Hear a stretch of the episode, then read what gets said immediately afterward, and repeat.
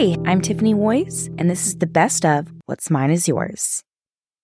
Good morning. Morning. There's some coffee behind me. Great, just what I need. What do you want to write today? I did have this one idea. Have you ever heard a song and felt like it was yours? That it was written for you? Me too. And that's why I moved to Nashville, Tennessee to record and sing songs written by people who have written songs you've heard. The songs you have grown to love, the songs you were raised on, and the songs that you've attached your stories to.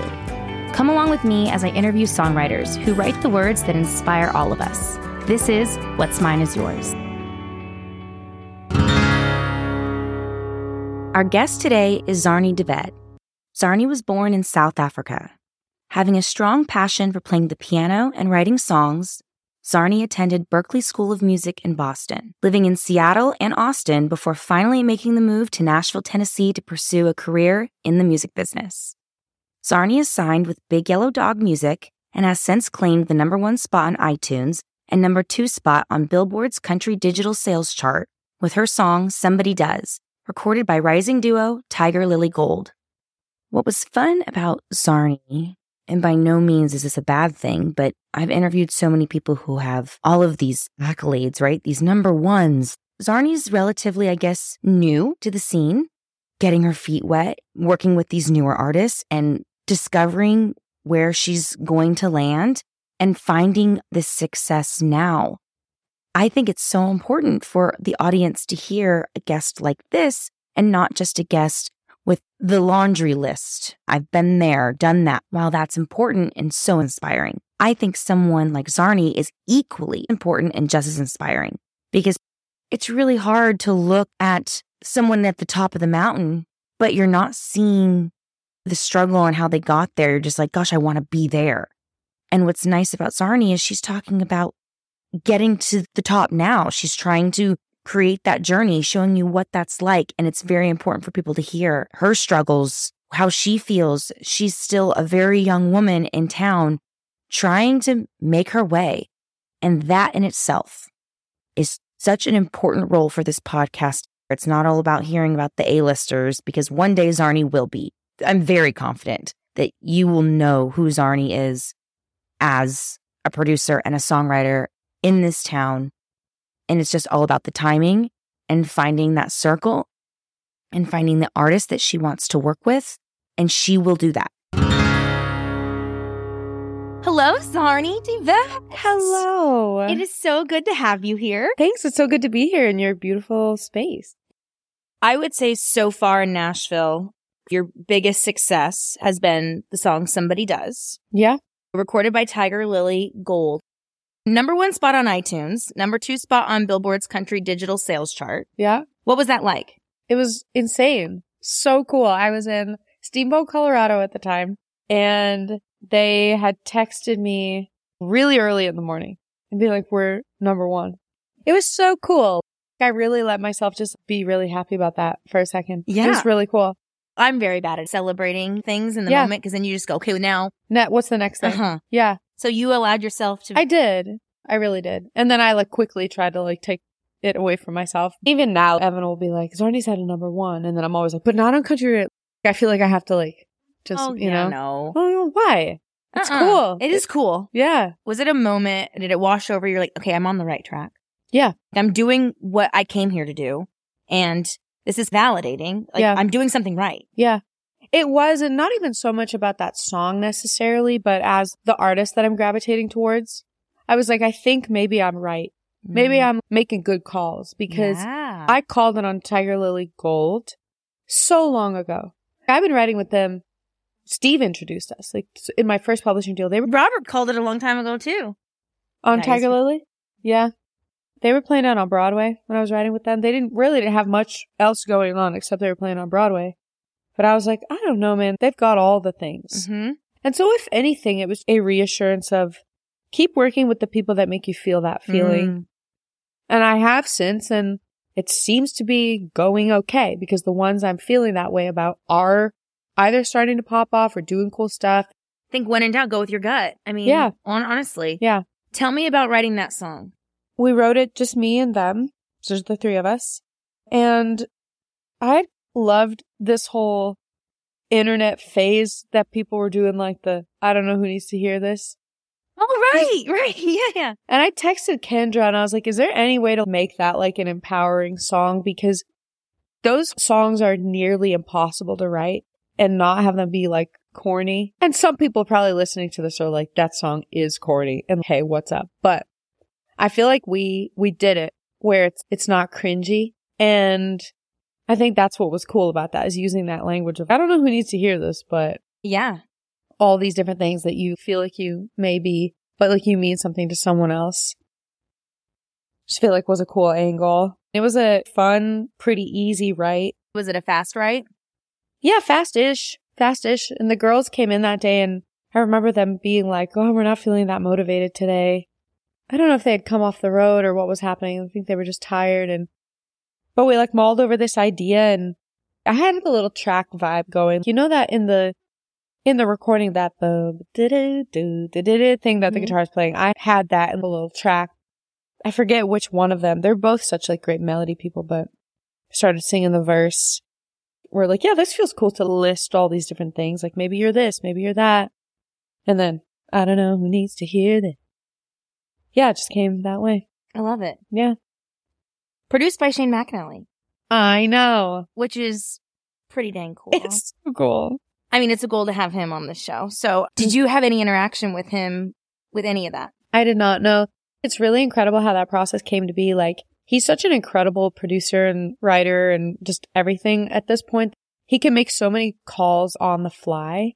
So that came together. They were in the studio and they had an idea of what they were going to cut, but not 100% sure. So they even went in that day and I wasn't even sure that that was going to get cut. Yeah.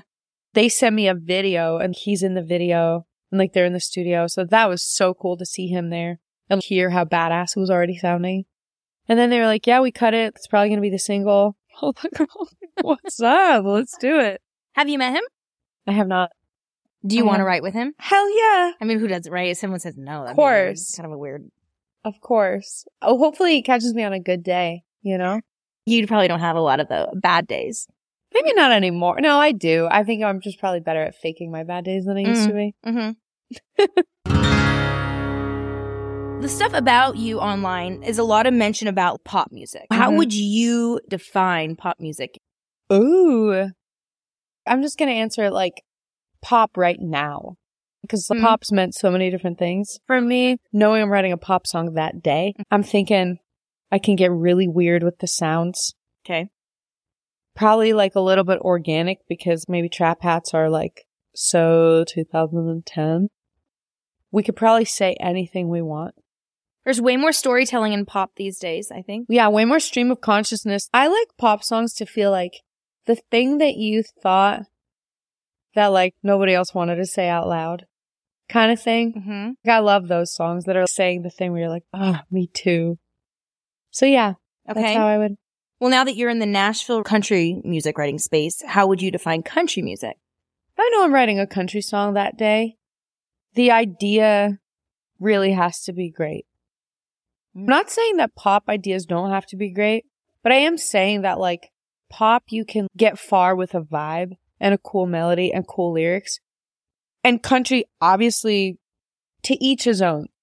One person might think one idea is great that I don't consider to be a great idea, but like in my mind, it still hinges on like the, there's the title and we're Mm. like, how are we paying that off? A lot of my pop rights lately, I've had a lot of luck with, in fact, the Avery Anna song that the self love Mm-hmm. that just came out.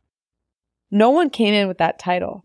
That just happened because we were having a conversation and that all just was a magical happening. But I've had a lot of luck with that with my pop rights where we like go more on a concept or something they're dealing with or something they're thinking about. And then you get them talking and then they say one thing and you're like, oh, that's super cool. And then you dig and then you find the title.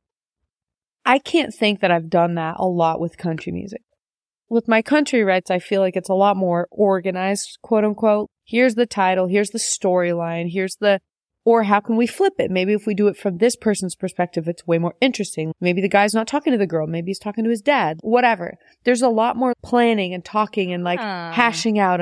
in the way I like to write. Okay. Not everyone is that Well, yeah, way, I'm but seeing it from your perspective. from my perspective, that is how I perceive it. Someone could come in with a one word pop title that's like free. I don't know, some title that I don't really give a shit about that, but I'm sure we can make it cool.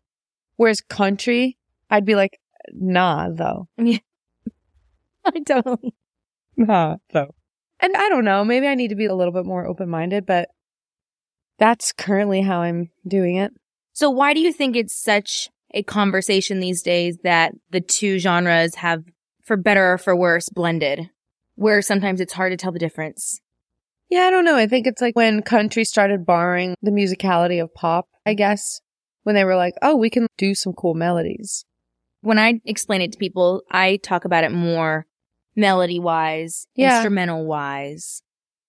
Because I think you can take an Olivia Rodrigo song and add some lap steel and a fiddle and you can make that country because she's great at storytelling Yeah. and painting you a picture, Yeah. which a lot of people say that is what country music is. Yeah. It's a A three story. minute movie. Yeah, that's true. I guess the thing is, though, it's so interesting. I was having this conversation with one of my co writers the other day. You almost want a list of words that are cool to say in pop and not cool to say in country, and vice versa. It's a language thing. I would never say, like, my therapist in country. I would never pose that as a lyric. To the Olivia example you just did, I think to a degree that, like, stream of consciousness thing can work in country as long as the language is okay. The country language is still pretty protected, and I kind of like that. I'm for the fact that things are going a lot more country now. I'm shocked to hear you say that. For me, too, as a producer, I'm bored of my trap hats. I'm bored of that stuff that was cool literally a year ago. We're hearing a lot more use organic sounds. People are not so much responding to super, super poppy country stuff anymore. They want it to be like countryer. We keep getting that note, countryer. It's More like of the nostalgia of what was. Totally. And I'm not mad about that. I love so much of what's happening on the radio right now because I'm hearing finally what I feel like is a blend that really appeals to me Mm. personally, which is we're genuinely maintaining the country spirit, the turn of phrase idea, the cool, and like we're keeping it in what country people want to talk about and hear about, Mm-hmm. right? And the melodies are fire, I think. So I feel like we're in a cool space now Yeah. where it's not like we've gotten a little bit away from it just oh no melody. I feel like we're like a little bit off of that. it veered away and now it's starting to find its way. Yeah. Like you know that handle on you song? The Parker McCollum? Oh yeah. I love that song. It's so right now the kind of stuff I want to be writing. You get the clever turn of phrase. Mhm. That's so country. Mhm. You get that it still like lives in a country world. They're not high fashion New York. It's not the pop culture. It's country culture, but like fresh melodies, Mhm. organic instrument. Yeah. I just think it's so cool. It's a great combination So of what you need for modern country. totally. You have had a lot of success writing for television.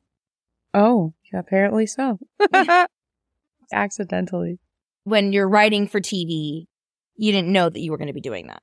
At the time, no. I think my early singer songwriter stuff lent itself to Mm. that. Now that I'm a big yellow dog, they have such an incredible sync department that I actually am intentionally writing for film and TV now with other writers who've had success in sync.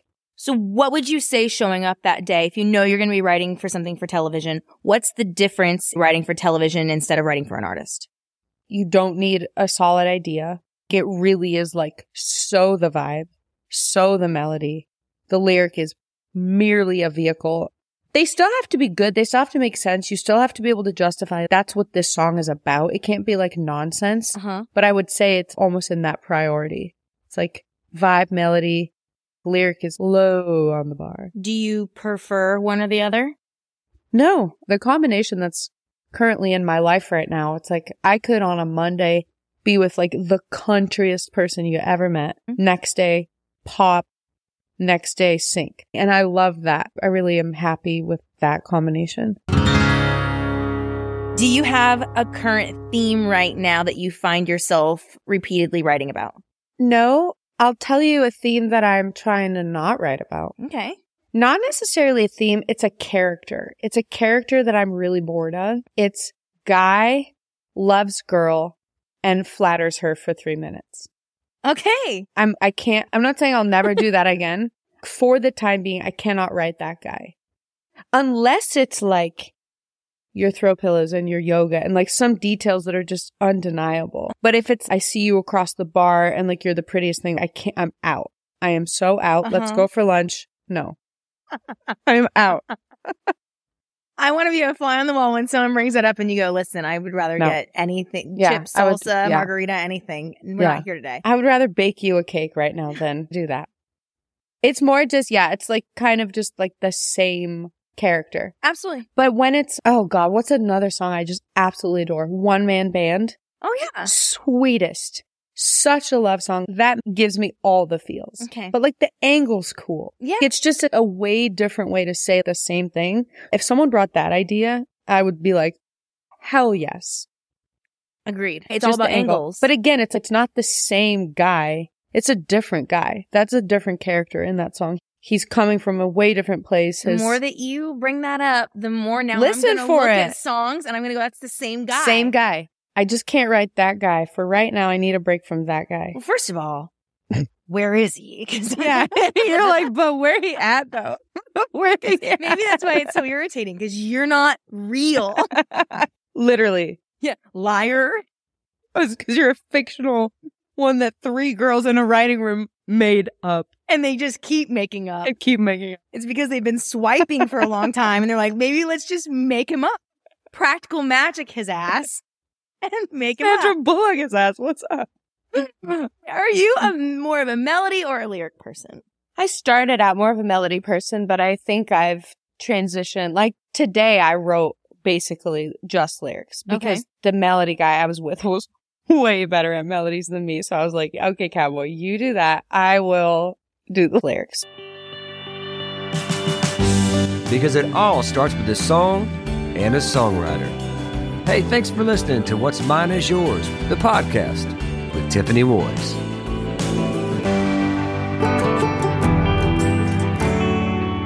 If you enjoyed this podcast, you can stay updated with all things What's Mine Is Yours by visiting WMIYpodcast.com or following me on socials at Tiffany Woys and the podcast at WMIY Podcast. Please rate, review, and subscribe to the podcast. We really appreciate it. Recorded in Nashville, Tennessee. Produced in Los Angeles, California. Presented by Tiffany Woys in conjunction with Roundhouse Entertainment. Executive producers Tiffany Woys and The Ed Hill. Original music from Robert Shavers and Kiefer Thompson. Recorded and engineered by Robert Shavers. You can check out my music on all streaming services and a special playlist we've created for each episode with songs written by each guest only on Spotify. Thanks for listening to What's Mine Is Yours.